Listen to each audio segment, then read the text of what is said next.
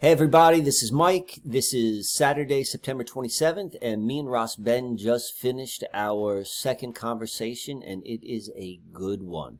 Uh, it's probably going to take a little bit of time to uh, sort through all that is shared.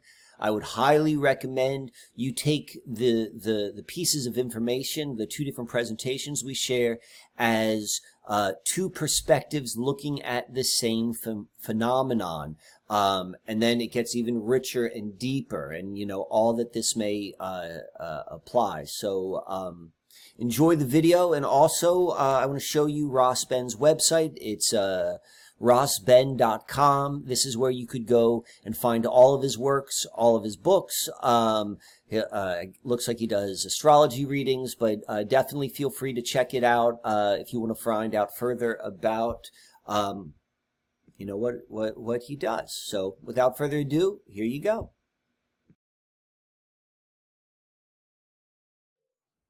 All right. Peace and love. Peace and love.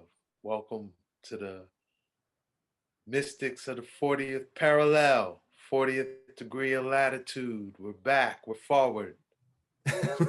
share some more, you know?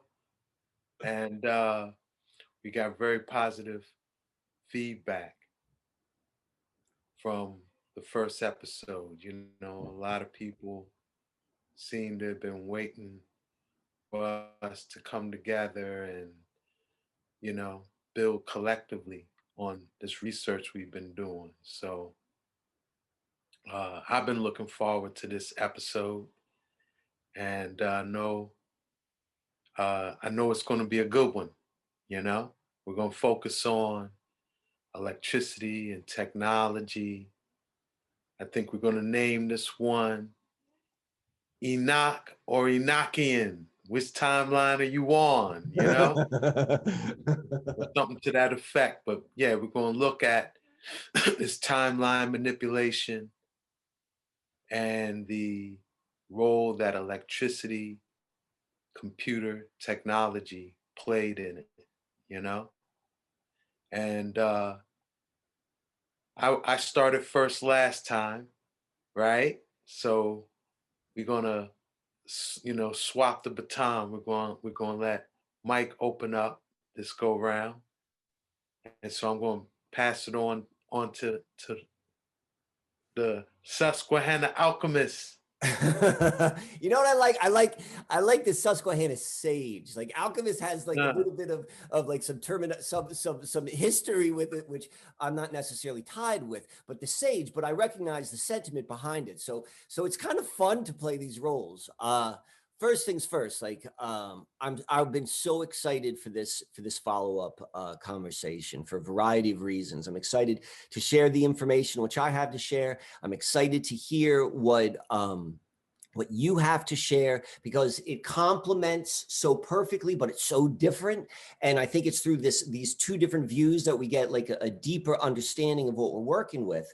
And i also want to say this it's like you know we're we you and i are both very conscious of the fact that um, you know we're working with the energy of the 40th parallel we're working with like the specific land where you are and where i am just like as naturally as breathing.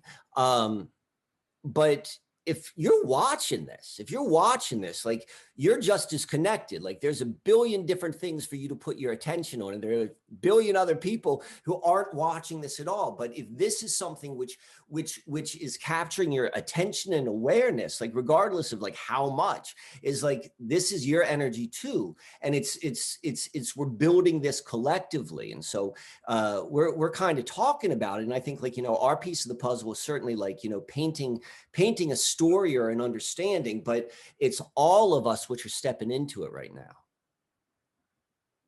So with that said, uh, with that said, I'm going to get started. So uh, screen share right here.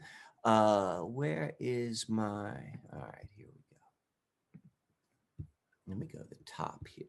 So um, pulling back the curtain the one the biggest mystery you never knew existed. This is always my general kind of like Susquehanna alchemy sort of like teaser. But we, like you said, uh, or we talked about a little bit, this is going to be called Enochian to Enoch. And you know I'm, uh, there's there's an assumption I have that you know there's a, a general familiarity with with uh, John Dee and Enochian magic, even if it's just like uh, you know conceptual. So uh, I'm going to work from there. Uh, I like to always start off when talking about John Dee is you know this painting. This is the most famous painting of John Dee and this is from an article by um, I think his name is pronounced Jason Louv or Love. And um, what I found is there are a lot of people who write about John Dee. They write it from um, what I would call an apologetic kind of perspective because he's got a bad reputation. And so Jason Jason fits that description. Uh, and so I say that for people so that, you know, I don't want to go and, and dictate how to interpret John Dee. I just want to tell you this is the stuff associated with him. Uh, I've listened to a lot of Jason's work. Uh, I've not read any of his books, but um, it's really interesting to, if you want to get more into this character, because this character has played such a large role in our reality right now. So uh, now I'd like to switch a little bit to my artwork. I made this years ago. We got we got John Dee right here conjuring up in his Enochian circle. We got Sir or uh, John von Neumann telling us that are thinking yesterday's science is today's technology.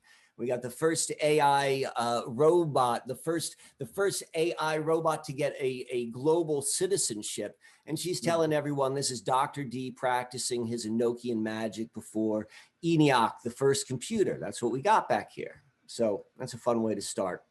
And here's a gentleman which we're going to be talking about, John Dee. And uh, just to give you an idea of his time frame, or at least you know the time we're told that he he lived, uh, the throughout the um, majority of his life was in the 1500s, born in 1527, died in 1608. So now I want to go on to uh, just like the key bullet points which the John Dee. Society lists um, lists about John Dee. Like it, it's not a really in-depth website, but I think it's pointing to a lot of stuff. But anyway, it says here this John Dee. Society, our primary, and this is a a, a British-based um, uh, organization. This is not uh, an American organization. Our primary purpose is to produce a standard edition of the published and unpublished works of Elizabethan England's greatest polymath, antiquarian, and magus, Dr. John Dee, to make available to students of Renaissance philosophy and Dee's Enochian magical system a coherent date, date, database of primary source material for their, their researches. So this is coming from that sort of perspective. And they they list on the their front page they give uh 14 key things about him. And so this this organization which is positioning itself as like kind of the primary spokesperson for john Dee, this is what they see as the 14 points they want to go publicly uh, uh, you know demonstrate as who this individual is so the first thing is he's the visionary of the british empire British Empire is like that's that's globalism. That's where globalism began. That was, you know, there were they were uh, the they. I'm not saying the British Empire is a good thing. I'm saying the British Empire is the best at wanting to build an empire that, um, at least in the history we're told, has ever done. All empires want to have as big of an empire as they can, and they got the biggest. And so this began with John Dee. This is where this vision, and particularly the term, and we know we know how important naming something is. This is where it began. Um, this is something which is very important. He's the first to apply Euclid geometry to navigation. He trained the great navigators. He developed the maps and he chartered the Northeast and now Northwest passages. So like uh, uh, California and, and the East Coast. We talked a little bit about the East Coast. This guy is the guy who said, this is where you're going. This is where you're going. He was able to do things no one before ever did. You know, you decide, I decide, you know, why did he know that? Like basic history tells us the reason why the British Empire uh, be, went from this small little small nation britain and and became the the the biggest uh, explorers you know beyond spain and portugal who had hundreds of years of of, of a head start they say it's because of all of his navigational training to these guys. He didn't go to these places, but he somehow knew where to tell them to go. Uh, this is also important. Um, uh, this is where we get the Enochian magic. His angel uh, con, He was an angel conjurer with the sidekick Edward Kelly. And, uh, you know, most people are probably familiar with the story. They used an obsidian stone, which came from Mesoamerica. All right. So he's working through that time. He's whatever that may mean. Like this is part of the story. And this is where they got their Enochian magic, or at least where it was transmitted, or at least this is where the story they're telling us it was transmitted. So what, what is key though, to better understand John Dee is um, the reason why this man needed Edward Kelly is because of the type of quality of the mind necessary to practice scrying, which is what Kelly did. He was able to gaze into, um, into this obsidian stone and see it. And John Dee couldn't see it. So he's like, I got to get this other guy to help me. So the reason why the other guy could help him is because his mind was wired. I'm going to use planetary uh, archetypes. His mind was very Neptunian. He was able to use the imagination. He was able to see and unfocus like what he thinks anything is and receive versus John Dee, whose mind was very Saturnian. It was so so structured that even uh, the the the the conscious wanting to de to to release or relax that structure, that mental structure, he was unable to. Um, we're going to tie Dee to computers in a moment, but the reason why I want to point this out is particularly original computers, they're all based upon the binary system, zeros and ones. You know, that's basically most computers right now. This is a binary mind. That's what John Dee had. When we think about computers, we think and we we think about how they're structured, how their their their decision-making trees go. It's all they're always either or. And John Dee was that as well. And it was so much to the fact that he was unable to release it to scry. So um, this is another key point I want to say He's the founder. Remember, this is coming from this John Dee Association uh, or organization. He's the founder of the Rosicrucian Order. Mm. So I know, and you know, he's not the founder of the Rosicrucians. He's the founder of the Rosicrucian Order. So if we could look at this nowadays, part of Rosicrucianism is it's meant to be very, very confusing or, or for a variety of reasons in a variety of ways. And so right now, like I could think of like five or six different uh, official or Rosicrucian organizations. AMORC is the biggest one and the best known one, but they're not the only one. You know, the, the Rosicrucian organization that owns the pyramids in Bucks County, it's totally different or Rosicrucians. And they're like, no, we're the Rosicrucians. Those guys aren't the Rosicrucians, we are. So this is the same thing. This does not say the order of the Rosy Cross. This does not say, you know, the, the fellowhood or whatever. It's just saying whatever the Rosicrucian order is, that's what he founded. Um, this is another thing uh, mapping mathematical studies for the future. I don't even know what the hell that means. Like, you know, mm. mapping mathematical studies, but but I think that is is a clue or an indication of the applied technology which we now understand with uh, with computers. But this guy, like in the same way, what he did with navigation, he was doing with mathematics. Um, all right. Uh, he also is the, he established the legal foundation for colonizing North America. He came up with the legal justification. So this is one of the reasons. So, uh, you know, I tell everyone make up your own mind. The reason why I tell you to make up your own mind, because I've made up my mind. I've made up my mind and, you know, that's just me as an individual and I'm able to do that. And I don't want anyone to make up their mind based upon what Mike made up. But this is why I made up the mind. Two things. Um, uh, Enochian magic and and uh, the justification and even the dream of building an empire, they're both based upon the same thing, and that is domination. It's domination. And that is fundamentally against what I consciously align with. I, I align with freedom and sovereignty. And so because of that, because of that, like no matter like all of these apologetic stories, and, and again, you come up with your own opinion, but like I just, I just don't, it, it there's no way around it for me. So I, I'm saying that, so that's kind of where I come from with, uh, um, with uh, uh, my thoughts on John Dee. So here's here's an interesting picture. Um, this is uh, the image depicts John Dee, Queen Elizabeth's personal astrologer, uh, passing a lantern symbolizing the exoteric tradition of Francis Bacon.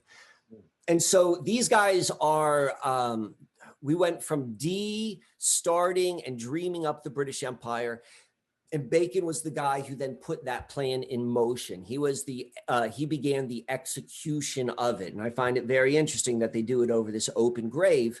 Um, uh, with, with Bacon, I've got a little bit of a little different a personal opinion, but but again, that's I'm not going to get into that. But I thought this is an interesting thing. These guys are linked, and primarily everything in history tells us that they're not linked. But if you like look at their storylines, obviously they were linked.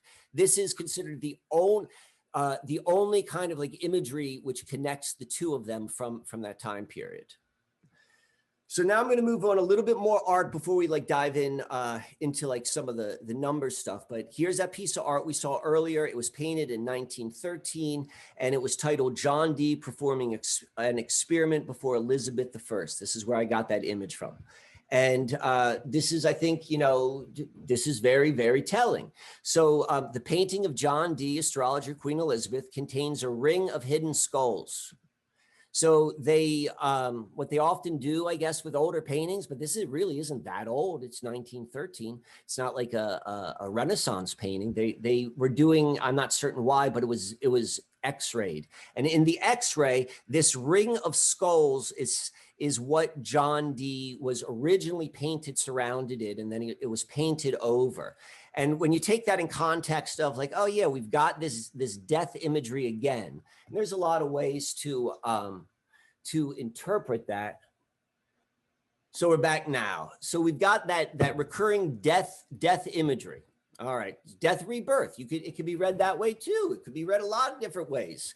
Um, so now I'm going to go to this. This is an essay which was written by Donald Tyson uh, back in '96. And the importance for pointing that out was like if you go back to what the internet was in 96, it was it was not what it is now. And it was uh it, it was a very different technological world.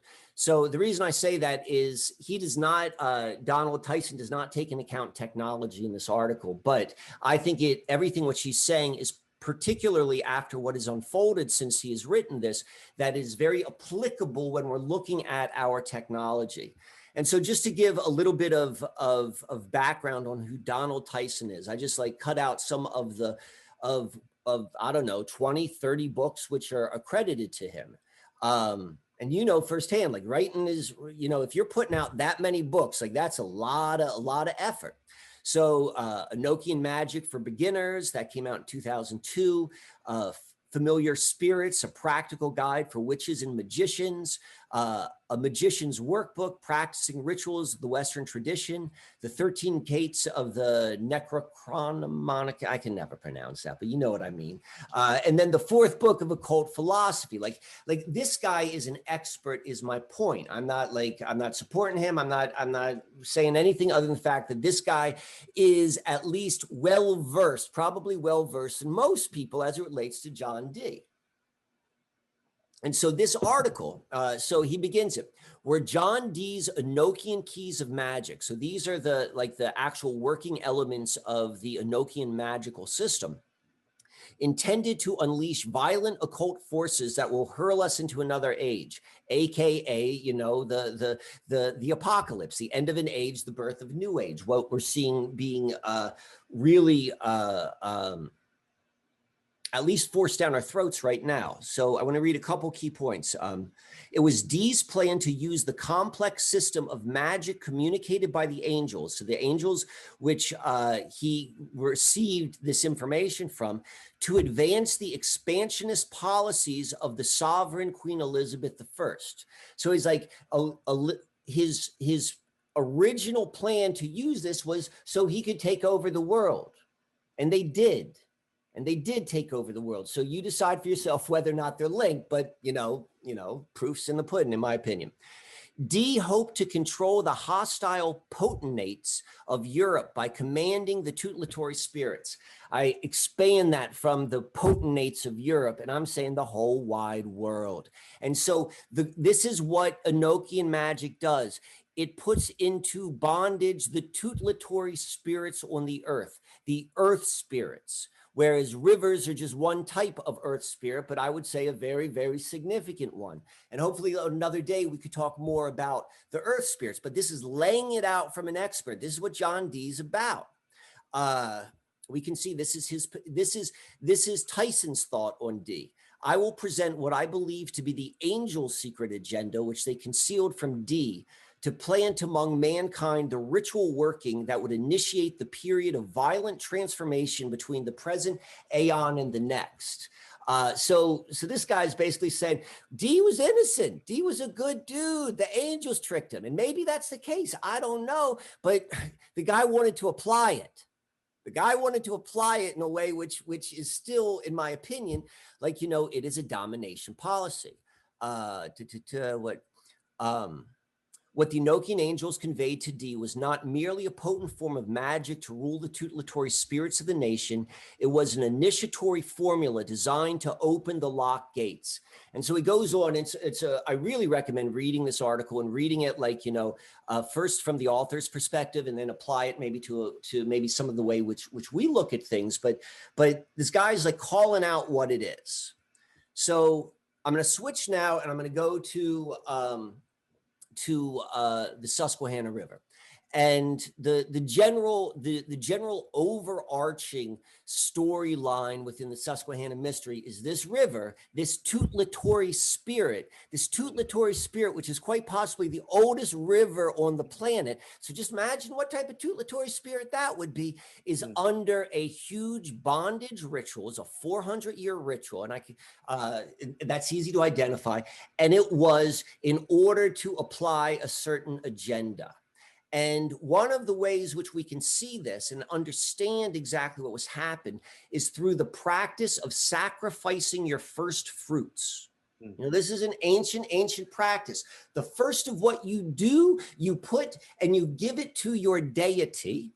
You give it to your deity, and you're like, "This is what this is what this is what I want more of." Like, I give this to you first, and like, you know, bless my bounty. You know, I want I we I ask for a, a good bounty. I give this to you first you know, uh, I was just I was just watching The Godfather with my my boys, and it's a wonderful way to teach brother to brother relationships. I've got a 13 and 15 year old, and and but but one of the things like I haven't seen the Godfather series for a very very very long time, and I'm watching it, and just like this whole idea of paying tribute, right? So we've got this. It's the same sort of this is a manipulated tutelatory spirit and then there and what it's manipulated for doing is like whatever's put upon it you like, you got to go and make this populate. You got to do it. You know, I'm going to make you, you, I've made an offer you can't refuse. So we've got the first fruits right here. We talked a little bit last time. This is where Jamestown is. This is the birth of the British Empire. This is where it actually came into physical establishment from like, you know, the, the dreams or the vision within, within Dee's mind to the fine, like the early uh, uh, touches in, in the British uh, Isles to like, nope, this is what, this is our first permanent colony. And so we've got this right here. And then what we have here, what we have here is the birthplace of computer technology. The first one is here. And then right here where these three wires come together is where we have the birthplace of three wire distribute distributed electricity. And we see all three of these are on this river and taken together, taken together. This is not the only way, but electricity and computers, they have to go hand in hand. And then when we add in the globalism, it's like that's where you get your internet. And we're going to come back to that later, but I want you to be able to see it. Like this is it, like in like magic theory. And then we can go and look at it in, in practice. And we know what they were trying to do. And we see all this sort of stuff. So right here, we can see ENIAC. This is what this is a historical marker. The electrical numerical integrator and computer was invented by Presper Eckert and John Mauchly. It was built here in the University of Pennsylvania in 1946. No, it was built in 1945, but they told us about in 46. But nonetheless, we are connected directly to Philadelphia. This is where it was built. Philadelphia is where it was all built in every way. And so it was built there. Um, and we also connect to Ben Franklin at his university. The invention of the first all purpose digital computer, that's ENIAC, it's the first. The invention of the all purpose digital comp- computer signaled the birth of the information age. There you go. This is it. Here's your sacrificial lamb. This is it. So now we've got this sign ENIAC, the first large scale uh, general purpose electric digital computer. ENIAC was delivered to the US Army's Ballistic Research Laboratory, Aberdeen, uh, it's now known as Aberdeen Proving Grounds. Here it's called BRL. Oh, it says right here, Aberdeen Proving Grounds built see in 1947 built by the university of pennsylvania see the numbers they're just lying about the numbers uh, uh, it, built by the university of pennsylvania under an army ordnance corps contract it the whole computer industry began as a defense network plan it was designed by the army it was designed to kill you know that was the logic behind all of this uh, with technical supervision, blah, blah, blah. And what they did was this is the story which we're told, and it's probably true to an extent, but we're going to get into it deeper. This is where they went and they calculated how to be the most efficient killers at a distance. That's that's what that's what it is, you know. And so this happened in Aberdeen. So actually, it was built in 45, announced in 46, and delivered in 47. That's what's happened. So here we go. This is ENIAC, or at least this is the picture which they showed us. It's really kind of creepy. It's got like, uh, to me, it feels creepy. Uh, and maybe it was the way this it, the artist presented it, but you know, this is where it all began. This is where it all began. This is Rosemary's Baby, my friends. So let's look a little bit closer. This is the Chesapeake Bay. This is the Susquehanna River.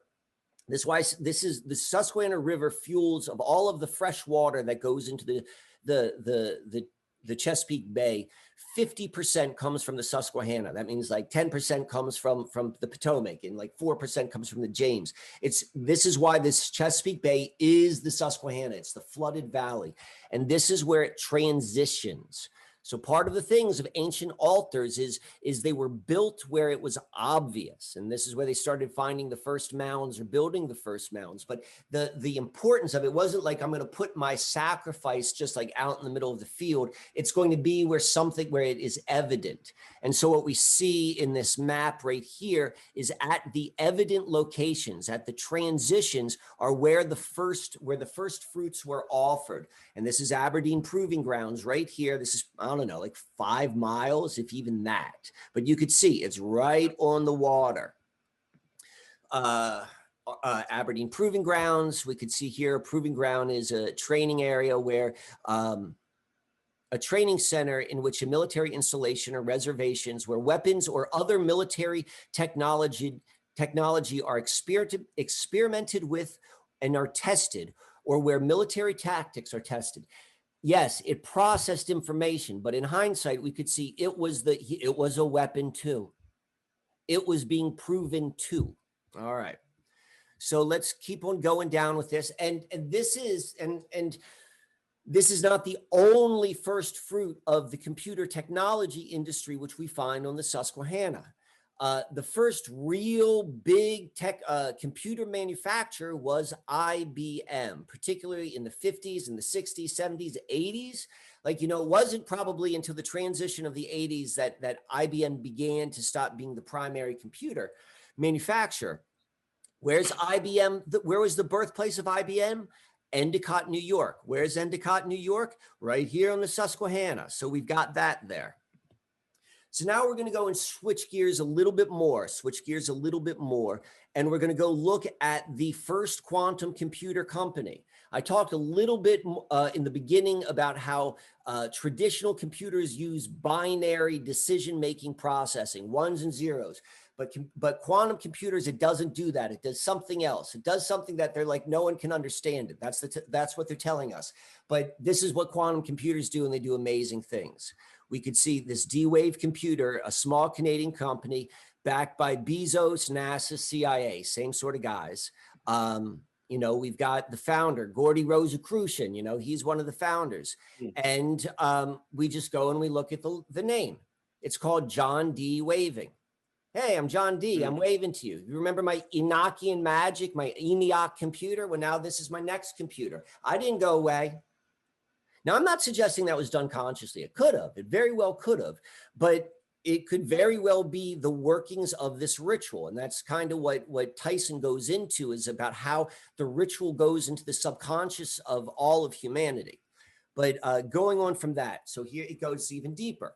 So we got John Dee, Enochian magic. We've got the first uh, world's first computer, or at least the birthplace of the information age, ENIAC, and that was dedicated on February 15th, 1946. D-Wave first computer, their first demonstration publicly, February 13th, 13th and 15th. They're very, very close. 15th is the real day. Well, um, we can see this is done right here. It's where we know this information. And so we see that both of them were done on Lupercalia. Lupercalia is an ancient Roman festival all about fertility. You know, what we want this to prosper. But uh, as they say right here, it's possibly pre-Roman. There ain't nothing new under the sun. It ain't pre-Roman. And so like this is this is this is uh uh um this is part of the working.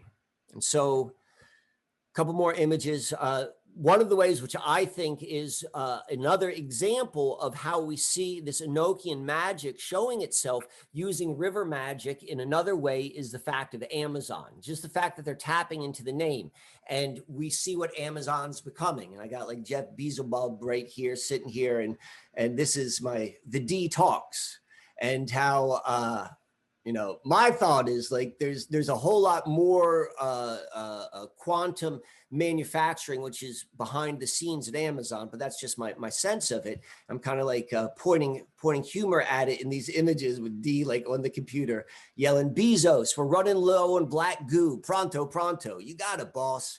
Like it's you know he's his, he, we know who's running the show here. So now I'm going to go. I got a couple more uh, slides, but uh, it's going to start tying it together. We're going to bump up right here to C because you can't have computers without electricity. In fact, the electricity, uh, it, it, it predates it predates the computers by uh, 75 years. And so first things first, we are in, um, you know, seemingly an, an electrical universe, an electrical physical environment. Um, electric electricity in its natural form is very, very significant to the, um, to the the the the human expression on um, on life, or all of life expression in in the world. But electricity, manufactured electricity, is not the same thing. And I'm not going to uh, get into this now, but like you know, if you just read uh, the the invisible rainbow, like it spells it out very clearly. Um, the computer is an inversion of, uh, of a truth, and so is the uh, electricity and how electricity is created um, uh, artificially. And what we see here is both sympathetic magic, and we see it's it's very um, Kabbalistic too, because it's all about creating a three-wire distribution of, of electricity, which is the left hand, the right hand, and the middle path. You know, we've got the negative, the positive, and the neutral from the actual physical uh, way which which the uh, um, which the uh, um, why the uh, the electrical current is is brought to to your home. And so it was done right here. It was done right there, and it was done in Sunbury, Pennsylvania. Um, there was a hotel built there in 1871, and then it became the first building to be lit with Edison's three wire system in 1883. Hmm. And then here is a picture of like a, um, in Sunbury where there is a, um, is a, uh, a marker saying that this is the first electric, this was Edison's first electrification project anywhere. And it was in Sunbury, PA. So they got it marked there. We also got to point out Edison was, you know, Edison was an occultist. He was, you know, a member of the Theosophical Society in 1882. You know, when when when did this happen? Right here. This was um, this was 1883. So the year before he turned on his first distribution of electricity, you know, it's on the records here that uh, in October 1882, Master KH wrote to AP Sinnett that Edison was a good deal protected by M. You know, you make of it what you want, but I'm just saying like this guy is deep, deep in it. And so here's a, here we have right here, this is a close up of it. This is the, the North branch. This is the West branch. This is where Sunbury is. Used to be known as, uh, we talked about this uh, a little bit last week or two weeks ago. This is Shamokin. This is a key, key. This has always been a significant location. And this is where they went and they go and they built that. And I also want to point out the fact that, well, Edison, like, you know, what, what do we know about Edison now? Edison is GE, General Electric. Uh, Edison, um, he had he was a huge businessman. He was a very, very successful businessman. And he formed three of four of his companies. You know, this was one of his companies right here. And it became the Edison General Electric. And then once he partnered with JP Morgan, it became General Electric. I find this very interesting right here. Edison General Electric and Thomson Houston merged to become the General Electric company. That became in, in 1892. And the um, first president was Charles Coffin. You know, so again, we're getting this kind of like death imagery. We see it over and over and over again. So we're now let's kind of like um, I want to go and, and, and combine those three as I talked about in the beginning, the globalism, electricity, and computers. And the most obvious uh, uh, outer world expression of that is the internet. And the internet story is like, you know, it was invented, it came up through ARPANET, um, of the Department of Defense. Remember, this is all computers always began from the Defense Department, always began from a, a, a consciousness, which is about where it's, uh, you know, no matter how you justify it, you're killing human beings. That's what this is. This is where this is coming from in the most, you know, no esoteric way. That's, that's the mindset and the heart space of these individuals. So, uh, so it starts with ARPANET, and this is fantastic. So the, the, the guys who came up with the idea, these computer scientists, for what would become um, the internet, uh, the real driver of this, this Licklider, he was the head of the behavioral sciences and command and control programs at the department, the De uh, Defense Department's uh, Advanced Research Projects Agency. So I want to be very clear with this. So the internet was invented by computer scientists, but he ran a behavioral science mm. arm of the of the Defense Department. Mm. What was the purpose? From the beginning like the story they tell us the internet was done for communication. I'm like there's a there's there's that part that uh, there's the, the physical part but they knew what it was for. You know you go see all of the the uh, in the minds of men. I think that's a documentary like you know all of the technocracy. They always knew it was for behavioral control. They told us from the very beginning it was called the net and the web. Those are things to catch you with. What were they going to catch? Your behavior Look at what's going on right now with like, you know, the addictiveness of all of the social media. It was designed from the get-go. How can we weaponize capturing your behavior? So I've got a couple more, five more slides, and then we're almost done. We're on the home stretch here.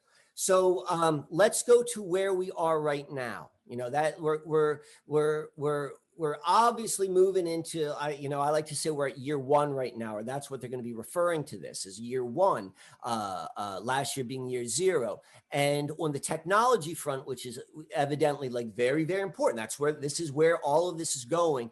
You know we talk about about the blockchain and the blockchain technology and blockchain. And so blockchain and, and, and it's most tied right now with cryptocurrency. It's all, you know, we know it's all singularity. It's all getting more and more the money and the, and the biology and the, and the, and the electricity and the, and the computer processing and the human being are becoming more and more and more and more. So blockchain is, is right now, most people who know it, they think about it just purely in the, the, the technology of cryptocurrencies. And so, and, and there's an excitement around that. And, you know, I, I I'll, I'll give my preamble when I'm done. But um, so so cryptocurrency isn't about money; it's about electricity. So this is Bitcoin alone. Bitcoin, in order to process, in order to host the server farms, the server farms uh, that are doing the, the what they're calling the cryptocurrency mining, the computer stuff, the background stuff, the blockchain stuff, it requires more electricity than the entire country of Argentina. So on a day-to-day -day basis, like crypto coin, just to run that in the background, make no mistake, blockchain and, and the cryptocurrencies, these are about electricity. It's primarily, this is electrical. This is all electrical. That's what I'm pointing out. And we can see right here, Microsoft will mine Bitcoin with your brain. The reason why it's it's it's like there, there's not enough computer powers. Like other data centers do not require this type of energy. Like what the hell is taking this much energy? Like there's there's something like re- they're not that much bigger than other data centers. They're doing they're consuming more energy. And without really, I don't understand the technology of it, but I'm like there's something which we can see in the context of everything else, and they're going to do it with your brain soon. All right. So, uh, you know, we will maybe we'll do this another time. We'll talk about how this all ties into to astrology and the turning of the ages. This is the entranceway of the Federal Reserve Board. All right cryptocurrency like is definitely sold to the public as a grassroots freedom sort of thing. But when you walk into the entranceway of the federal reserve who's letting go, supposedly letting go of their control this is what you find. You find the etchings of the of the 12 signs of the zodiac. They know what they know what clock they're following. They're putting it in the front door and they're telling everyone who walks through. Uh Who's the guy I showed in the very beginning? John von Neumann, John the new man. This is the guy he is considered the most, he's considered the John Dee of our age, not necessarily because of his magic, but because of his, he was the most brilliant man, just as John Dee was the most brilliant man. This guy is tied in directly to, to the founding of the computer industry. And he even, I believe, was one of the first people to, to use the word, the, the technological singularity. So here I'm going to go and wrap it up. Meet the new boss, same as the old boss. All right. The history of slavery. Slavery is the oldest industry. It's the oldest industry. We know what the oldest profession is. This is the oldest industry. It was established. It was an established industry at the beginning of, of Babylon. It was an established industry. This has never gone away. Now, what it does do is it changes its face. They say it right here. It will have vastly different systems, but it's it's still the same system. Meet the new boss, same as the old boss. Blockchain embedded in their language. They're telling you it is slave trade language. It is right in your in your face. The actual trade of selling a human being to another human being. You put that human being on the block and then you walk that human being away in chains. now that being said, that being said, and, and we could talk about this later. It's like I'm saying this. Uh, we're in a period of time where where where like you know mike you got a better you got a better solution i get that i get that and this is part of where we are right now. And we're learning i share all this so we can navigate so we can navigate and realize what's always been happening in the back of the minds. This is what it says right here the enochian communications teach not only that humanity itself must initiate the uh, the apocalypse through the magical formula, but the humans must be the physical agents. Like it's it's been put in us. It has been it it this this magical working is they, it's spelled out. It's in the subconscious. We have to work with it. But how we move away from it is first by understanding. First by understanding this is the game that is that is out there and like, this isn't just like me and you talking like, oh, woo woo stuff. Like, I just laid it out for you. I laid it out for everyone to see. Like, you know, maybe there's more, maybe there's less, maybe I'm kind of right, kind of wrong, or, but this is the gist. It is consistently shown over and over and over again. Whew. All right. I, uh, I, uh, I return, I return the stick. Man, that was powers. There's a lot of over a lot of overlap, a lot of uh, consistency. I was taught it's in consistency you find the truth, you know? So, uh, yeah, man, I'm excited to share this part. So, uh, is my uh,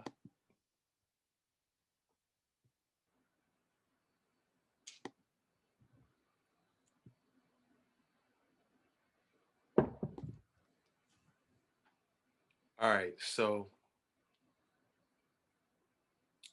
uh, those that follow my, my research know that uh, I focus on Philadelphia as being a uh, like the birth of Philadelphia, being a manipulation of a historic and prophetic timeline. You know, that the birth of Philadelphia was mimicking a prof- it was a historical event that mimicked a fulfillment of prophecy but had a nefarious intention built in it you know? So philadelphia is is like an act of magic you know? Those that are familiar with with my book great mystery philadelphia subtitle is an urban act of magic you know and uh when you get into like what's the deepest form of magic you're really getting into the realms of manipulating historic and prophetic timelines. That's the deepest form of magic a person can engage in because you're actually your uh, will, your intention is, you know, potentially manipulating eons of space time.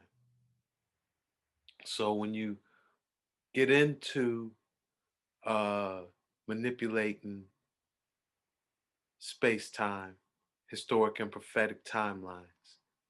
There's really four nefarious ways you could do it. Only one benevolent, four nefarious. Okay? First is anathema. Anathema is a, a term that means to make as if it doesn't exist. You know? We'll get a little deeper into that. But I will just say, uh, I, I'll give the examples here. An example of anathema was what was done to the book of Enoch in, in what we would say medieval times, where after uh, certain Roman councils and edicts, uh, church leaders said the book of Enoch was a false teaching that had to be made as if it never existed, right? So to make something anathema, not only do you destroy it, but all references to it. So that is the foundation of what we would call apocrypha, the the hidden text of church, uh, you know, Christian church, any, not only was the book of Enoch made anathema, but any other book of the prophets that made reference to the book of Enoch. Those were made anath those were, you know, made as as if they never existed as well. So that's one way. Another way is to uh, pervert or distort prophetic teachings, you know? Uh, the prophecies of the Church of Philadelphia by Jane Lead is a good example of that, where she took a whole lot of biblical prophecies out of context to kind of justify piracy, justify enslavement, justify bondage, to create what we call Philadelphia today, you know?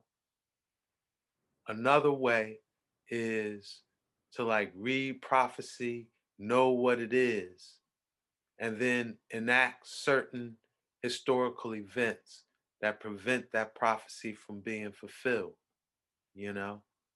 And then the last way is to read prophecy, know what prophecy is, and then enact a historical event that would mimic fulfillment of that prophecy, but it really has like a nefarious intention or an ulterior motive embedded in it, you know? And really that is what we call Philadelphia today. This this city of Philadelphia, it is mimicking fulfillment of a historic and prophetic timeline, you know? the prophecy of the Church of Philadelphia. We'll get into that a little bit. Uh, but ultimately, it had a nefarious intention built in it, you know? And the key to decoding what that intention was and is and how it's manifesting is centers around this statue right here Prometheus strangling the vulture. And this statue rests at the steps of the immortal entrance of the Philadelphia Museum of Art, you know? So this this statue has an amazingly significant position within like the uh museum without walls we call Philadelphia, you know? And really overstanding Prometheus's role in Greek mythology, Prometheus's role in history. It, it, it explains a lot as far as all of the phenomena we see related to Philadelphia around timeline manipulation. Philadelphia experiment being the penultimate expression of that, you know? So, yeah, here's a frontal view of Prometheus strangling the vulture. Prometheus, uh, his name means forethought, and he's like the uh, the the crafty deceiver in Greco-Roman mythology. He uh, his his superpower was that he was able to foresee the future, and he would use his foresight or fore awareness of the future to manipulate the present for self-willed intention okay and uh, prometheus is considered a a nephilim a fallen angel a titan okay and in the clash of the titans he was able, you know, the Titans were defeated and banished to the underworld. But he was a he was able to foresee their defeat and surrendered to the Olympian gods and kind of sided with them such that once the Titans were defeated, he was able to escape that judgment and and and remained on on the surface of, of planet Earth. Okay. But even though he, you know, he feigned his alliance with the Olympians, he was still down with his original team, the Titans. And he gave electric fire to humanity, knowing their use of it would open up the gates of hell, freeing his fellow Titans once again. Okay? So when he did that, just explain the whole vulture piece, the Olympian ruler Zeus, uh, to punish Prometheus, he bound him to the rock of eternal torment in the Caucasus Mountains and set a vulture to come and eat out his liver every day. But because it was a rock of eternal torment, his liver would grow back so that the vulture could come back and just keep repeating it every day. And ultimately, Hercules did free Prometheus from the rock of eternal torment, thus enabling what we see here Prometheus strangling his vault, strangling the vulture, or strangling his uh, punisher, you know? So this Prometheus story is intimately tied in to Ben Franklin. Number one, Ben Franklin is depicted as a Herculean god of Philadelphia. Okay. I'm not going to get all deep into that this go round. That might be you know, for a next discussion, but it is tied in to Ben Franklin receiving electricity in exchange for opening the gates of hell. Okay. And so let's look. All right, I want y'all to see this statue, okay, where this statue is in direct alignment with Prometheus strangling the vulture. And here's the key to Ben Franklin's relationship to Prometheus. Because if you notice in this panel, all the other colonialists are headed in one direction, and everything associated with them is agricultural.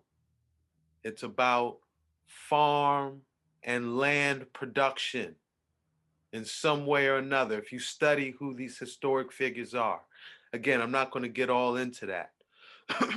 There's only two people looking counter to where this uh, agri- agrarian wave is moving. One is Ben Franklin, who you see centered.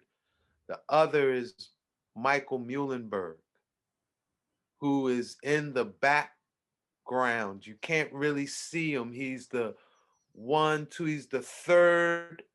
He's the he's right behind the third person on the left, and he's holding a book. So Muhlenberg and Franklin are only two looking back. Muhlenberg's place in history is the priest who turned soldier or pastor who turned soldier. But he spent time in Europe, more than likely studying occult teachings. And he gave Ben, he's the one who gave Ben Franklin the keys to opening the gates of hell. And again, he did it in exchange for Prometheus giving Franklin electric fire. Okay? So historically, there are two Prometheuses. Okay? One and and I'm going to use the the Egyptian or the Kemetic names. These Prometheuses are are known by several cultures by several names. I'm going to use the Egyptian or the Kemetic names so that they can be easily researched. Okay. But the most ancient Prometheus, we would say, is Ptah Seker. Okay. Ptah Seker, who ended the golden age of Asar.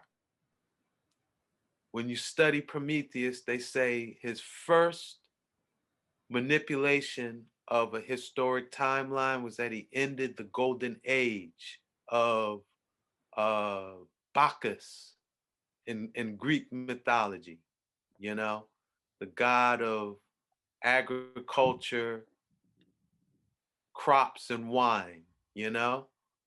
Uh, Bacchus or Sar, they are the ones who I guess we would say biblically established the Edenic timeline, the natural timeline that uh you know we knew we weren't we did, we knew not we were naked. We lived in nature at one with earth and and creation you know and and uh every herb that was grown, that was our meat. You know, it was an Edenic way of living. If we were to make the Kemetic correspondence to the netter or the, the, the deity responsible for the Edenic timeline, it was Asar or Osiris, right? The Greek, another uh, name form in Greek was is Osiris. Okay, so Prometheus in Kemet is Ptah Seker. He ended the golden age of Asar along with men, men er, by introducing metallurgy and weaponry to humanity, right? And that ultimately culminated in the founding of dynastic Egypt and the uh, pharaonic lines of Memphis or Menefer, the city of men, where, you know, it was sacred to Ptah, Ptah Seker. And he ruled for seven dynasties from Menefer in the name of Ptah Seker Asar. Okay? So this was the first big manipulation of historic and prophetic timelines. Second Prometheus is the Prometheus after the Titanomachy or the Clash of the Titans. Historically, the Clash of the Titans are what we know of as the first and second intermediate periods, right? Where you had the Olympians who would be the Thebans in Kemetic history, the followers of Amun Ra and Mut, Sekhmet, and Khonsu, who, who rose up from Thebes, Meroe, and Napata to reestablish the Asarian order, right? And they fought against the Memphis power base of Ptah and men. They also fought against uh, another uh, Neter and Kemet named Harishaf, who is the Greek Hercules. Okay, so this is how this is the real life clash of titans. Uh, and I do go in depth in this in my book, Great Mystery Philadelphia, because when you study Philadelphia, one of the things they, they show you here is that the Clash of the Titans continues. This thing isn't over. It isn't, you know, it was an ancient battle, but it's it's continuing today. And Philadelphia is a major battlefront. Okay. So this second Prometheus, refer, the, the Prometheus that stayed on earth after the Titanomachy, wasn't banished to the underworld. That's Ramesses II of the 19th dynasty, also known in Greek as Asmodeus. Okay, but this is the Greek Hercules, right? This is this boy right here. So why he's very significant as far as Prometheus and historic and prophetic timeline manipulation is it seems like Ramesses II had what we would call a time lensing technology. He had some way of warping the space time continuum such that he could see into the future. And he used this technology to enact certain historical events that created what we call the what, what I would call the Philadelphia experiment timeline today. Okay. There's a whole lot of evidence around it. I'm not going to get into all of it again because we'd be here for a very long time. But the most significant piece of evidence that I will mention so people can follow up on this is he he built several temples. One of the most significant in terms of timeline manipulation is called the Osirian, and it's in the holy city of Abydos or Abju. This is the city that's sacred to Asar, pre-dynastic, right? And he built this Osirian, almost like, you know, how when we look at how they manipulate timelines today and they build certain monuments, to kind of a slap in the face to the originals or the ones they're trying to throw them off the timeline, right? In the city holy to Asar, Ramesses II built a temple that the king's list excluded the Asarian kings. They went straight from creation to the kings of Ptah at Memphis and led right up to Ramesses II. Okay? So, uh, and his father was named uh, Seti the First. The Setians, Ptah, Men, and Harishaf, or or the Kemetic Hercules. All of these ones, these are the Titans. These are the fallen angels. These are the Nephilim, right? Uh, Seti the first, Ramesses the second. They built the Asarian, all with the intention of rewriting their past to say that the gods of Ptah and men were the first divine kings of earth, right? But there was also something very amazing found in the Osirian, and that's this glyph right here, everyone can see, which is glyphs that appear like helicopters and airplanes. So this is why we say this man Ramesses II, the third pharaoh of the 19th dynasty, appeared to have a time lensing technology where he could see into the future, into this timeline we're in right now, right? We're going to fast forward to Ptolemaic Egypt, right? This character right here, Ptolemy Philadelphus.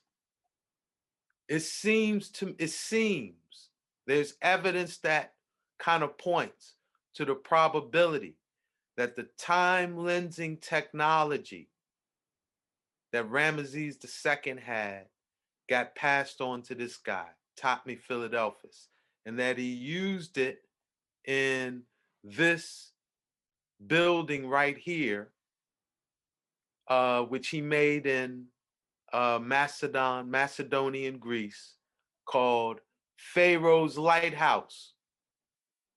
Now, both Ramesses II, and I should even say Ramesses II, Osmodius, he is the historic uh demigod, half man, half god, Nephilim, that the Greeks call Hercules.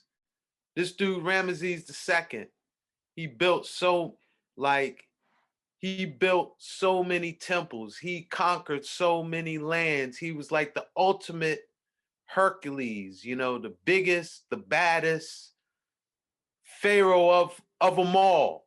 Okay, this this is Ramesses the second, and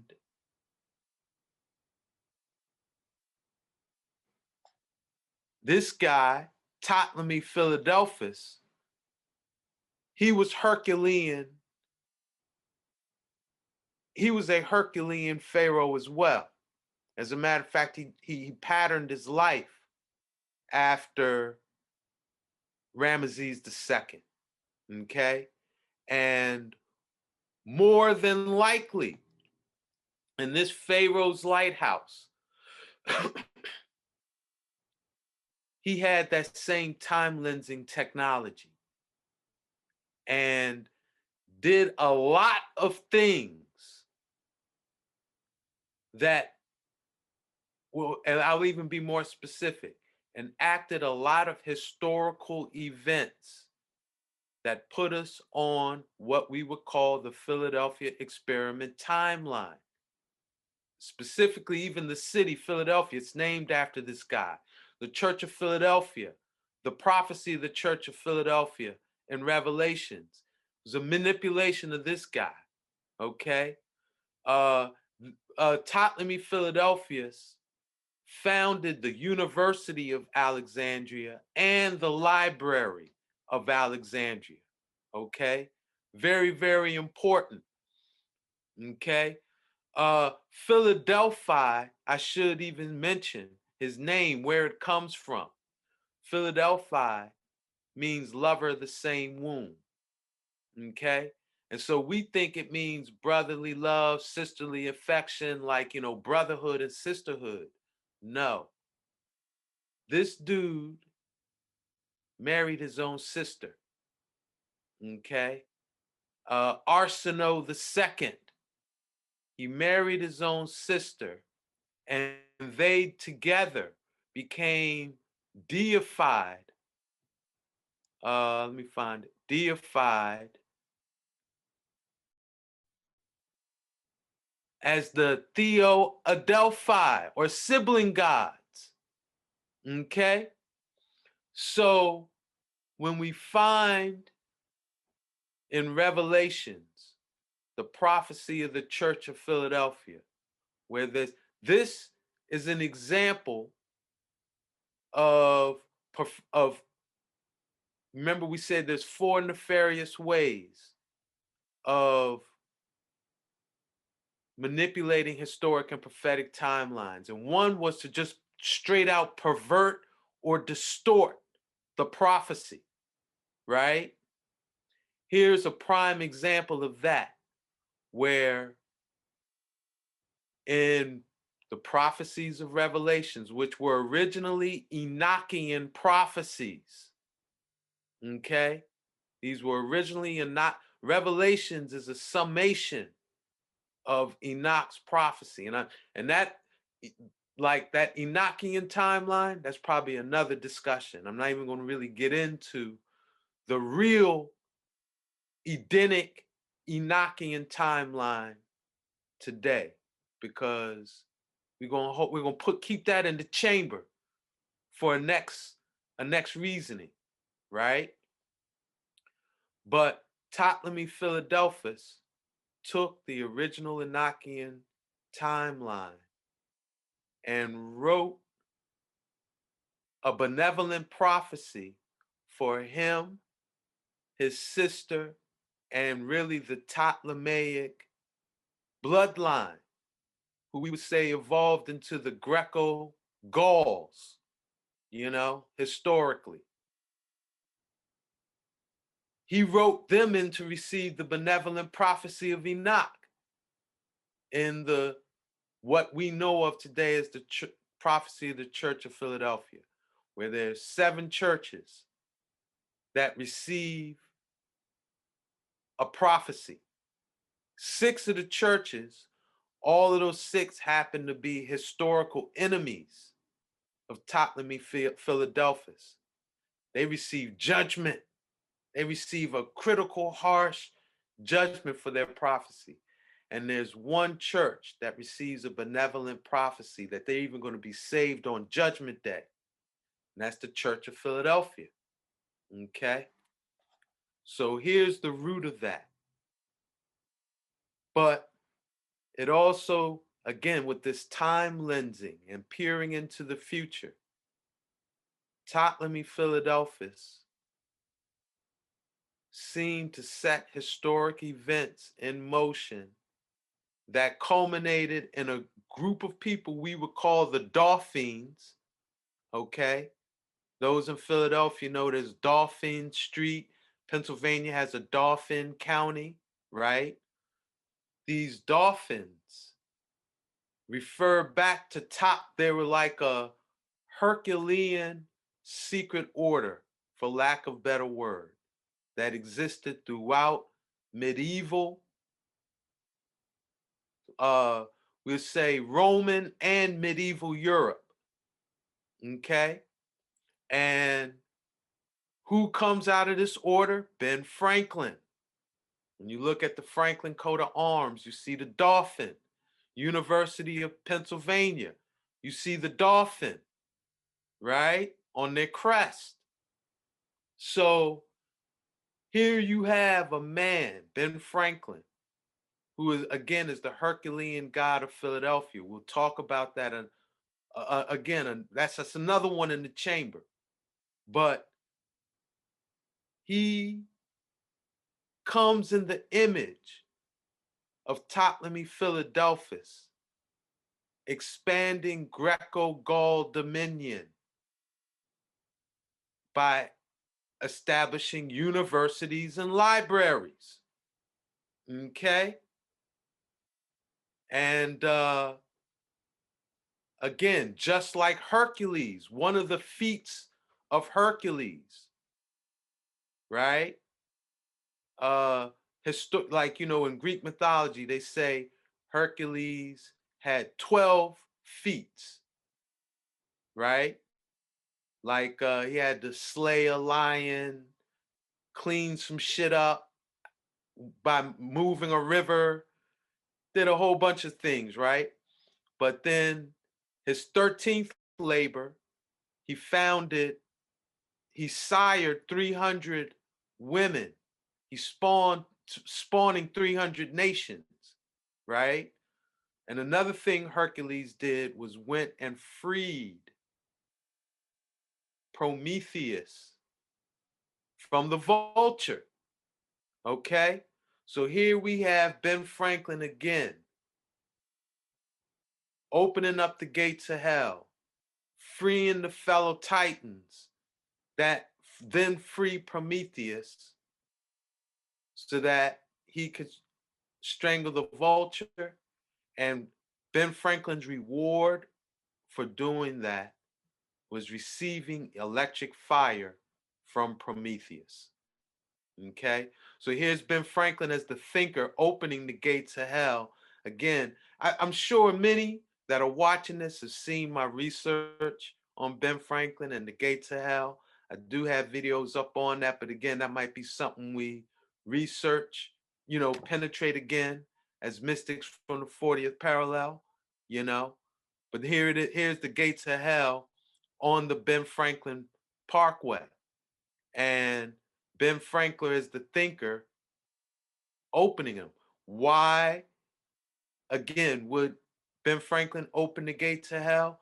To free the Titans from the, their inner earth imprisonment. And this aligns with you were talking about John Dee opening up some gates, right? So where there's consistency is where you find the truth, right? And Ben and and Ben Franklin receiving electric fire from Prometheus is what we know of as Ben Franklin's Philadelphia experiment. Okay, so now we do have to say Ben Franklin's Philadelphia experiment, right, is born out of William Penn's holy experiment. Remember, we I might have mentioned this last and on the last episode. I did, where the birth of Philadelphia again, it it the birth itself was an attempt to manipulate historic and prophetic timelines, where William Penn, under the kind of mystic guidance of the Rosy Cross Order, embodied in Johann Kelp. They came to the 40th parallel, looking for the lost tribes of Israel, kind of to stack the deck. They found the people where that Enochian, Edenic original prophecy said, yo, these is the people that going to be blessed on judgment day. At this place, they came here to attempting to steal that prophetic birthright. And that's embodied in William Penn's holy experiment. And this is William Penn's prayer. It's embodied on City Hall, right? Where essentially, hey, if I can get along with the indig- if I could create a colony where the gathered churches of London and the uh, indigenous of the land I colonize, if we can live together in oneness, may my colony be saved on Judgment Day. Okay? So, again, it was probably time lensing and studying of the book of Enoch that empowered John Dee with the vision to, to set the Rosicrucian order on this mission. Okay. And while I'm here, I will mention this too before I forget, because I wanted to tie in something you were talking about with the Enochian magic, just to clarify. Who is the Enochian angel they're praying to for this, it's Samyaza. Okay, the the the fallen angel who uh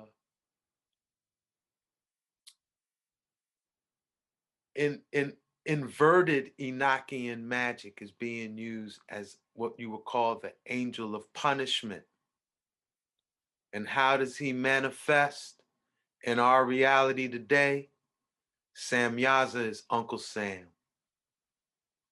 Okay, so I wanted to just hit that point real quick, you know.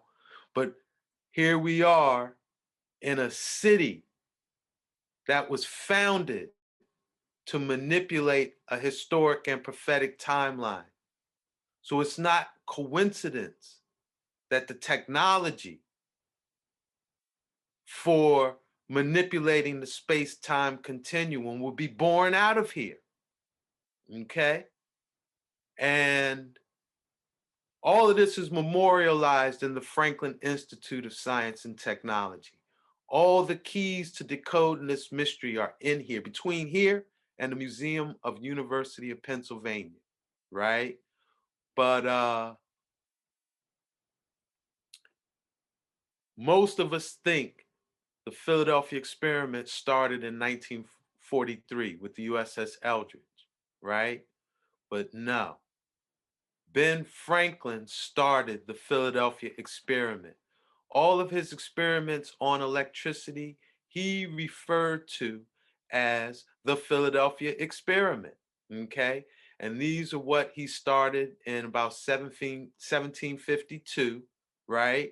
He he was a contributing writer to several uh, newspapers in both France and England, and he referred to his experiments with electricity in his writings as the Philadelphia experiment. Okay, so that tells us there's three technologies tied in to what we call the Philadelphia experiment.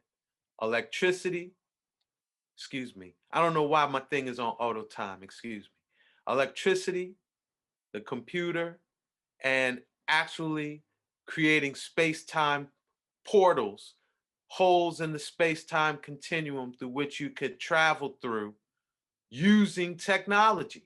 All three of those things were discovered, invented here in Philadelphia. Okay. Uh, we said, hey, it starts in 1752 with Franklin's. He didn't discover electricity, excuse me. But what Franklin did was demonstrate that uh, static electricity and lightning are the same phenomena. Okay. The next, and he also, uh, I should mention, Franklin, the basic technology of circuitry and energy storage of you you know like battery energy storage as well as, all right, so being able to generate an electric charge, store an electric charge, and conduct an electric charge in a circuit. These are the three key inventions Franklin is responsible for in his Philadelphia experiments, as well as demonstrating that lightning and static electricity are the same phenomena. Okay. The image to the left down here, this is Franklin Square. Image up top uh, is near Franklin Square, where Ben Franklin Bridge enters Philadelphia. And you see they got the iconic kites there. Okay. Notice uh, small children around Franklin as he's discovering this electricity. That ties into the Herculean dynamic of Franklin again and you know why there's dead babies and women on the gates of hell,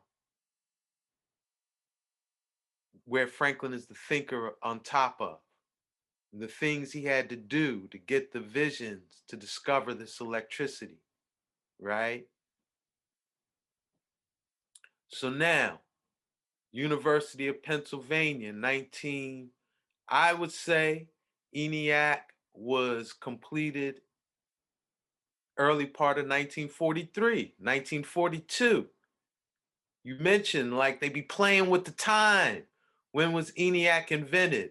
Yeah, my feeling is 1942, 1943. Why do we say that? Well, first off, they said ENIAC was being created during in the war effort of World War II. Okay, World War II ended in 95, right? Am I right? I think so.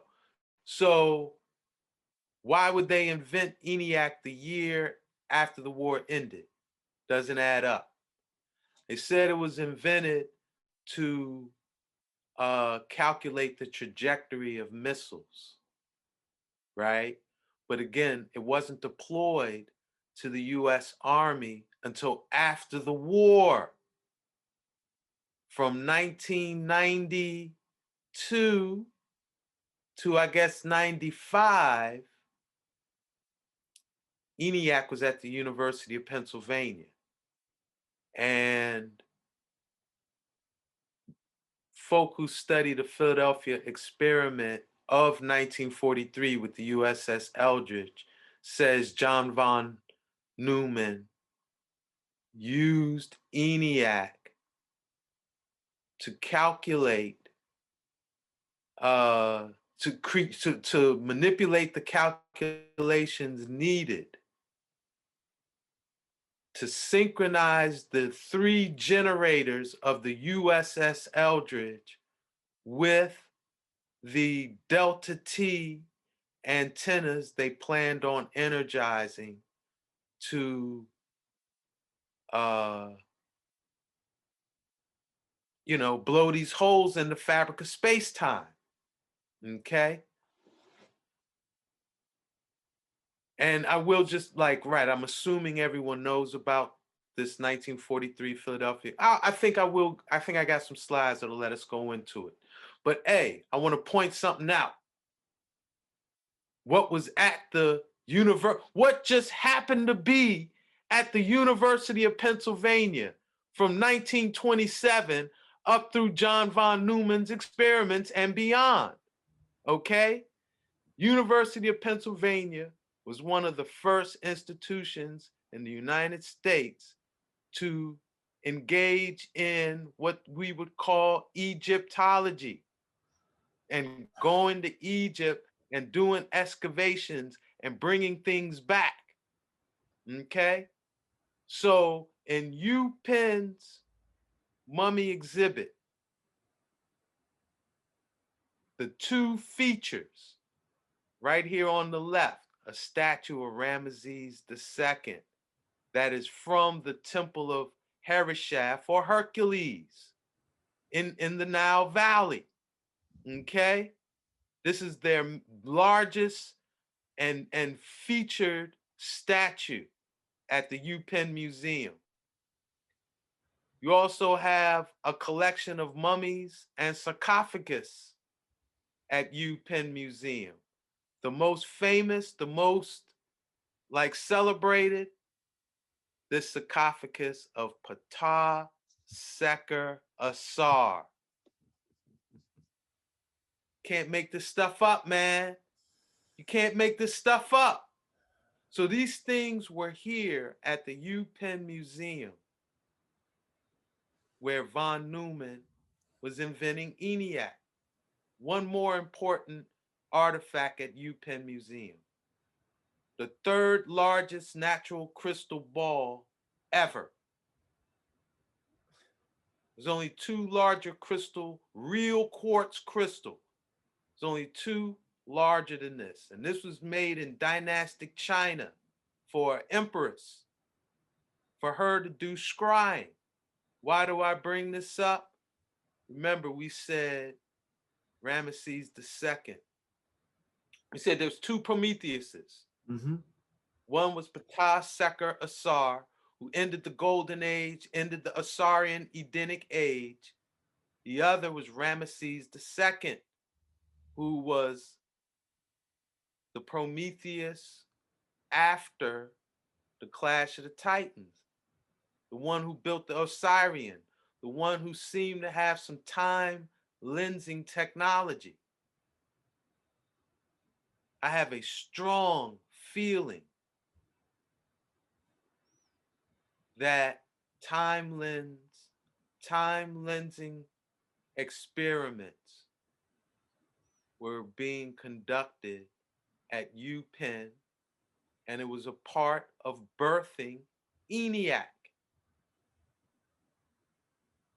And that, you know, before they made it a uh, official technology, which I think was done in Montauk, New York, right? Under what they call Operation Looking Glass. I think UPenn is where Operation Looking Glass jumped off using these ancient artifacts. And that von Neumann, beyond introducing the computer to Operation Looking Glass, was able to introduce electricity, high voltage electromagnetic fields to this technology and that that is the root of what they call the Philadelphia experiment, which was a catastrophic success. It occurred August 12, 1943, right near what they call Tinicum Island, very close to Philadelphia International Airport today, you know? And uh, it was catastrophic success because a lot of people did lose their lives uh, the movie Philadelphia Experiment. Uh, the two main characters they did they suffered a lot. I actually had the I, I'm I'm gonna share this with you. I had the opportunity to meet uh, Duncan Cameron and Al Bielek, Hmm. the two survivors of the USS Eldridge that went public at a UFO conference in 1996 here in Philadelphia, put on by a man named Bob Urey. And Bob Urey was a he's he's you know he was an African American, a black man, and way ahead of his time. He rented out the Philadelphia Convention Center and brought uh, Al Bielek, Duncan Cameron, Peter Moon, and other guy, his name is escaping me, who was connected with writing the Montauk Project series. He had uh, Bradston. uh, just so many. Uh, what was Zecharia Sitchin was there. Uh, Hogan, uh, the the boy Hoagland, Richard Hoagland, who the face on Mars man, uh, Kathy O'Brien. It was it, if he had had that conference today in 2021, he'd be a scabillionaire, right? But in 1996, he was ahead of the curve. Mm-hmm. So he rented out the Philadelphia convention center and maybe 80 to 100 people came. But what that did was uh, it made it a very personable event. And I actually got to have a sit down with Al Bielek and Duncan Cameron, you know, and listen to them for hours about their experience on the USS Eldridge. You know? Uh so you know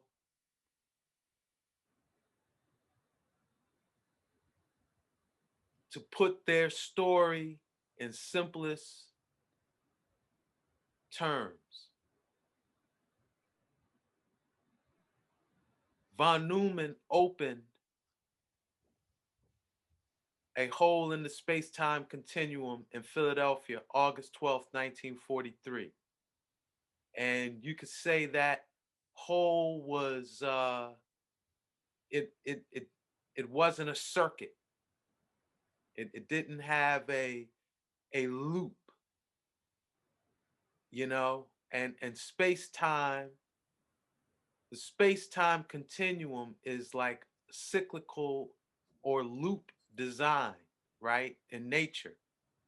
So they needed to loop this, they needed to put a, a, a loop, make it a, a have a cycle, a, a circle structure to it. So they recreated the same experiment, but this time on Montauk Island, August 12th, 1983. And this created a 40 by 40 hole in the space-time continuum. Hmm. Okay? 40 years in duration. And it's one degree of latitude, but what degree is it? In, in distance, it's the 40th degree of latitude in space. So, excuse me, yeah, in time, it was 40 years. In space, it's one degree. Philadelphia experiment occurred on the lower cusp of the 40th latitude. Montauk experiment, 40 years to the day, occurred on the upper cusp of uh, 40th latitude.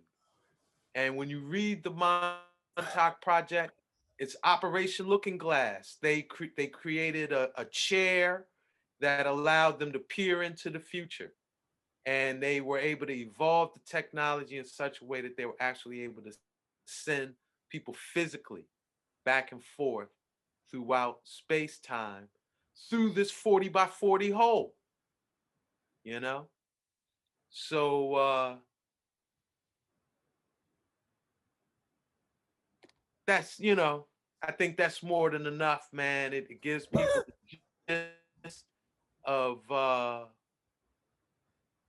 how this how Philadelphia as a city was a manipulation of a historic and prophetic timeline, thus making it not coincidental that uh, the technology for ma- manipulating historic and prophetic timelines was born out of here. And those three key technologies being electricity, computer, and actual time travel. Uh, are are you are you done? Yeah, I'm done, bro. Okay, yeah, okay, we can okay, open it up. because I want to speak. can and I just it wanna up make at this point. All right. Yeah. So the very first, so uh, wow, like right, it's like you know that's that's the thing. I think both of us do this. Like there's so much information. It's a long time to unpack, and so there the things are jumping off right now. So can you pull your your presentation back up and go to the slide which you had, which had um, Ben Franklin and the and the children in the background, the painting. So it also had like the kite on it. Yes. All right.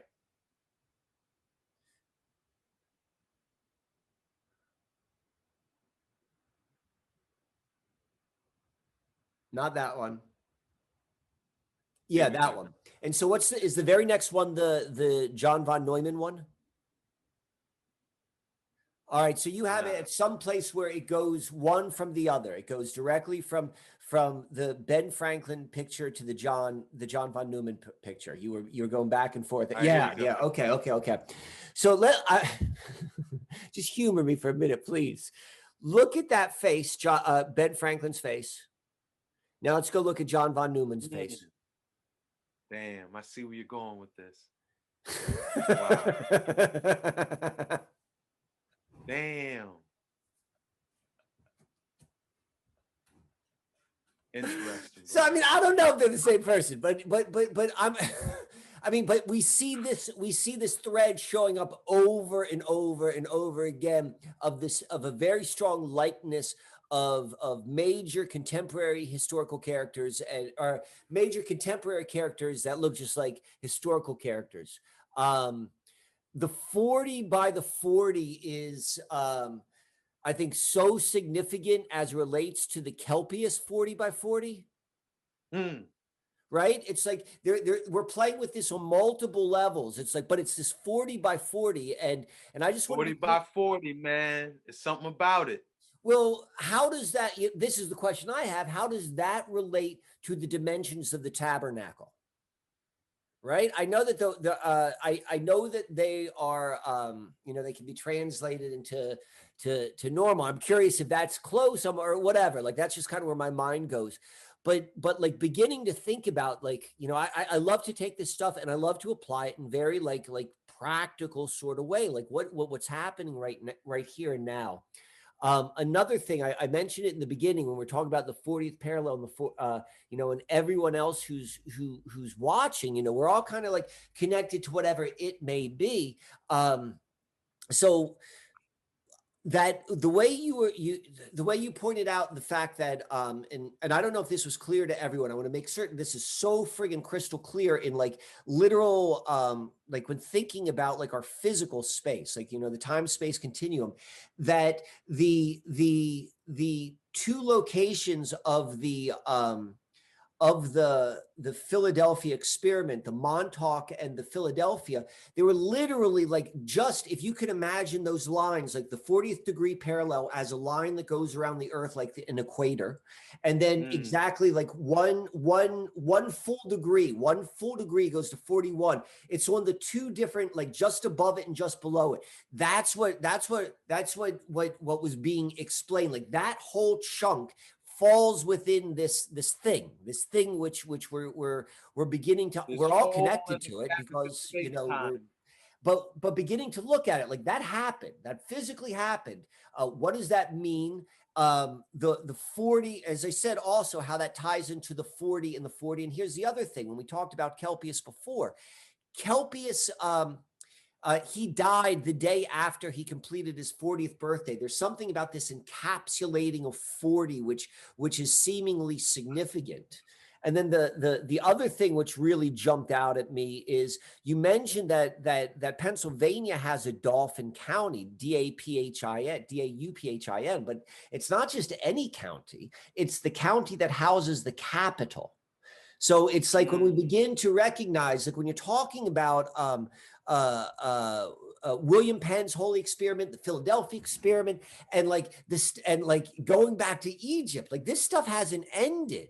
Like it's the same thing, and it's like this is where this is the space where at least this part of the story, we know what's happened here. You know what's happened by looking at the characters uh, that were involved in the history involved. Like you know, this is where it is, and and where it. Uh, you talked about it, or we mentioned this before. We talked about the wilderness. This is all within the wilderness. Dauphin County and Philadelphia, they encapsulate the wilderness between the Delaware River and the Susquehanna River, where all of this experimentation, this like outer, uh, I concur with you completely about the uh, um, about the uh, uh, uh, ENIAC probably was in running for a long time before like it, it, told us. I mean, uh, yeah, that makes so much sense. Um, so I don't know, just excited to say that. And then I've got one question which I'm hoping you could go a little bit deeper into. And that is, um, what'd you talk to the guys about? What'd you I talk listened. to Al about? What'd you when you went? That that was such listened to what- I because well, first off, you got to know this is 1996. What I was about 25 years younger. So I was I was, you know, I was the young, I was the young head. I was the youngin on set. uh-huh. you know. But I did know who they were and was just in awe to the reality that I'm sitting here in circle with them, you Wow. know. And what I would say is that uh okay, now what I will say is this Duncan Cameron didn't speak at all. Okay. He was the one who they say they, you know, if you saw the Philadelphia Experiment, the movie, the one whose arm was would get inflamed with this energy and eventually he just kind of died. Well, what what they would say is that his death was going to greatly throw off the space-time continuum. And so they had to create they had to go back in time to his father, create a scenario where he birthed another child. So here we are in these these again. Now this this whole Philadelphia experiment has created these divergent timelines, right? He had to go back and create another person who would fulfill most of the things that Duncan Cameron was supposed to do. Okay? And you know, that's who this guy was. Wow. And he appeared I've I've seen a lot of traumatized people Mhm. in my life. Okay? He by far was appeared to be the most traumatized person I've I've been in space with. Wow. And the closest person I've seen in recent history who had his affect was Barron Trump. Particularly the younger Barron Trump when Trump first got in office. And it really made me reflect on that I think is what's his name? Ingersoll. Swan? No, no, no, no, no, no. No. uh the guy who wrote a book i think called the last president but it was like this idea that baron trump was sent back in time Mhm. you know you got to remember who's or what's trump's alma mater UPenn. upenn okay he went to wharton school of business and whose uncle confiscated Tesla technology? Donald Trump. You know, and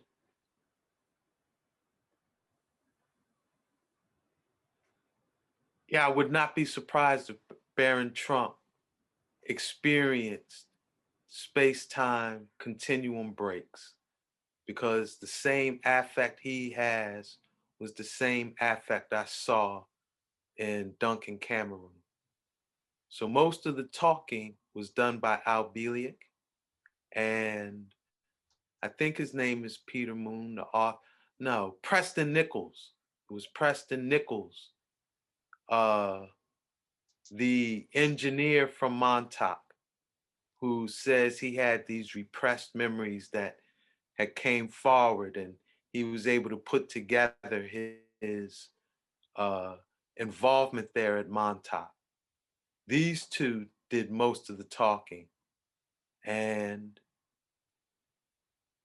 yeah, they just recounted their experiences, you know, with with uh you know, they they said in the movie the the base where they supposedly like rematerialized in the 80s the base was kind of like supposed to be in the southwest but that the actual place was montauk you know? Uh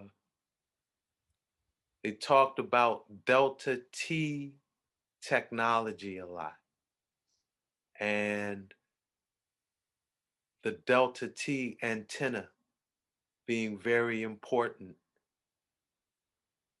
for opening these portals. Like that's the key, you know. Uh yeah, that was really what they were talking about. Uh, wow, wow. Um, I mean, the whole presentation, the whole pre, and and particularly in in context. Would you mind taking down the screen share so I can see your face big? I see your face. talk. um, yeah, there we go. Um, yeah, there's that. That was uh uh.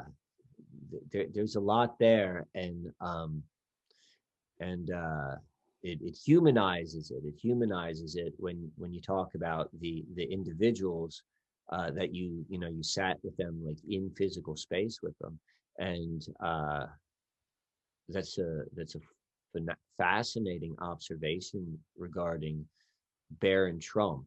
And it's funny, like, you know, I'm not a big follower of politics. I know the storylines are going on, but um his has been like the the the the the human being, the child, the Barron Trump that we see on the TV. Like there is definitely something within like that um the expression on his face, which has always captured my awareness as well. And so it's it's uh you know that's kind of a, an interesting thing. Um and then in two years from now it's going to be 40 years from the 83rd or uh, 1983. Hmm. Yeah, and that's tied in with that D-Wave technology too. Uh, Jo- Geordie Rose, I think he made a big prediction about 2023. what did he say? I don't know. Uh, them, if I remember correctly, he said by 2023, uh, they're going to have a technology. They said, I think he said an experiment will be done by D wave computers that proves gravitational lensing. um, wow, wow, So wow. I took that and I, if and and uh yeah, I would just recommend the the listening audience look up the three predictions of D Wave and and uh Geordie Rose. But if when I if if because I'm kind of re, just remembering this off the top of my head, but I how I interpreted it was that by 2023 they were going to re like uh the experiment it was a reason philadelphia experiment occurred august 12th 43 and montauk occurred august 12th 83 there was something again that tied in with the 40 years but uh, i even think there's something with the earth's magnetic field that goes on on august 12th Yeah, yeah, yeah. and yeah. so my, my feeling is August 12th, 2023, right, which again it's 40 years after that. They're going to do they're going to attempt to do an experiment with gravitational lensing and the D wave. You know, they time lensed with with the Montauk and Philadelphia experiment. That's my feeling.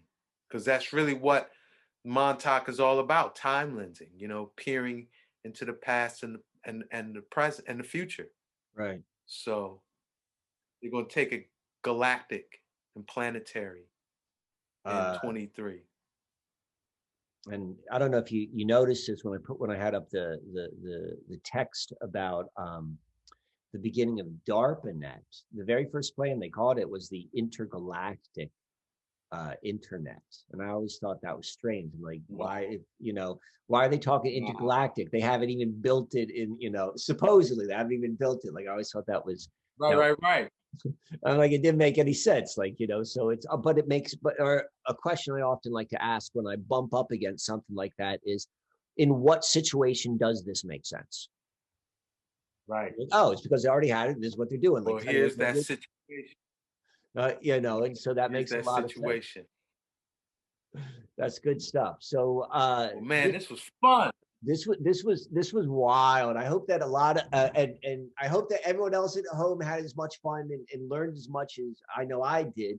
Um, and uh, we're gonna um, keep on going with this, and it's gonna be, I think, a really interesting ride.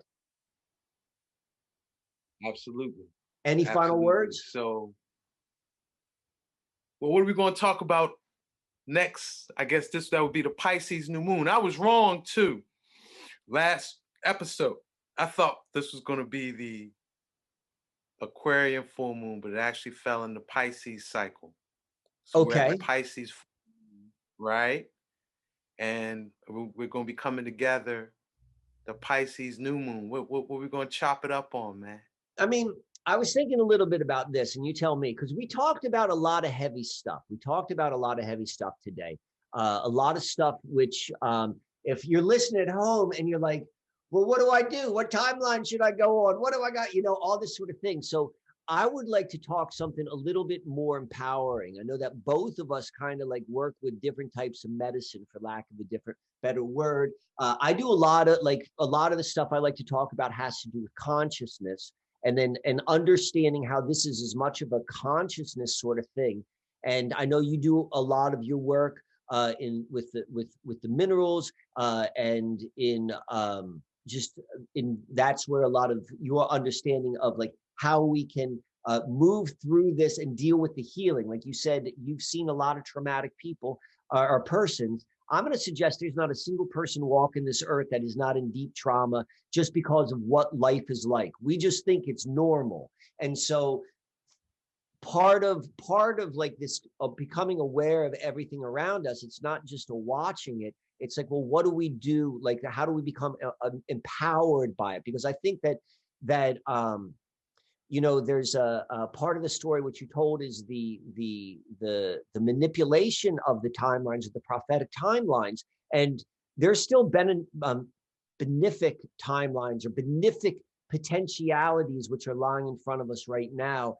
And so I'd like to talk about stuff like that. I'd like to talk about stuff which would make people feel like, okay, now that I understand that and where we are and what we're doing, uh, this is like, these are different uh, perspectives, ideas, techniques in which this is the time to uh, to uh, move forward and create that good stuff. Well, we talked about the En- Enochian timeline.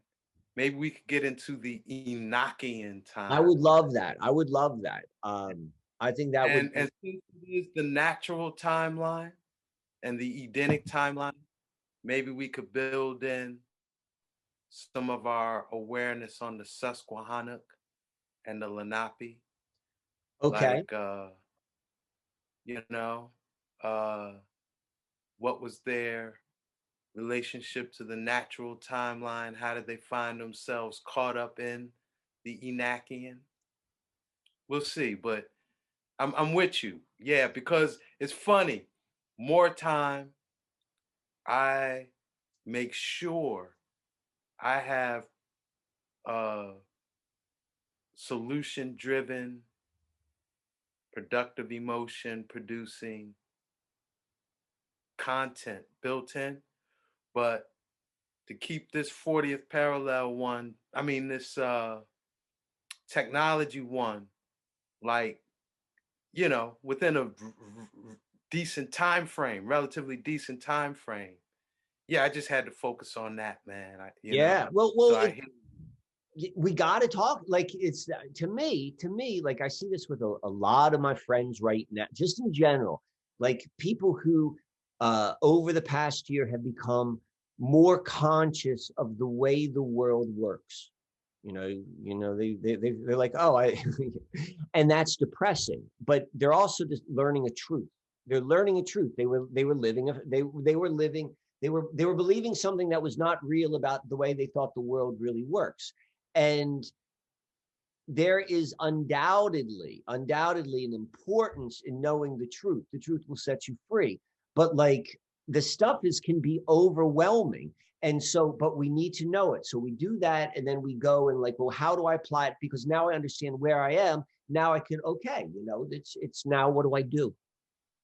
So i think that's very important. I think it's very Yes. important that we talk about like you know the um the uncomfortable stuff. As well as the good stuff. Yes, all right. Yeah. All right, bro. From one mystic to another on the 40th parallel, I salute you, bro. Keep doing your works. I salute you in return. Thank you very much. And everybody, we're going to see you in another two weeks. Thank you.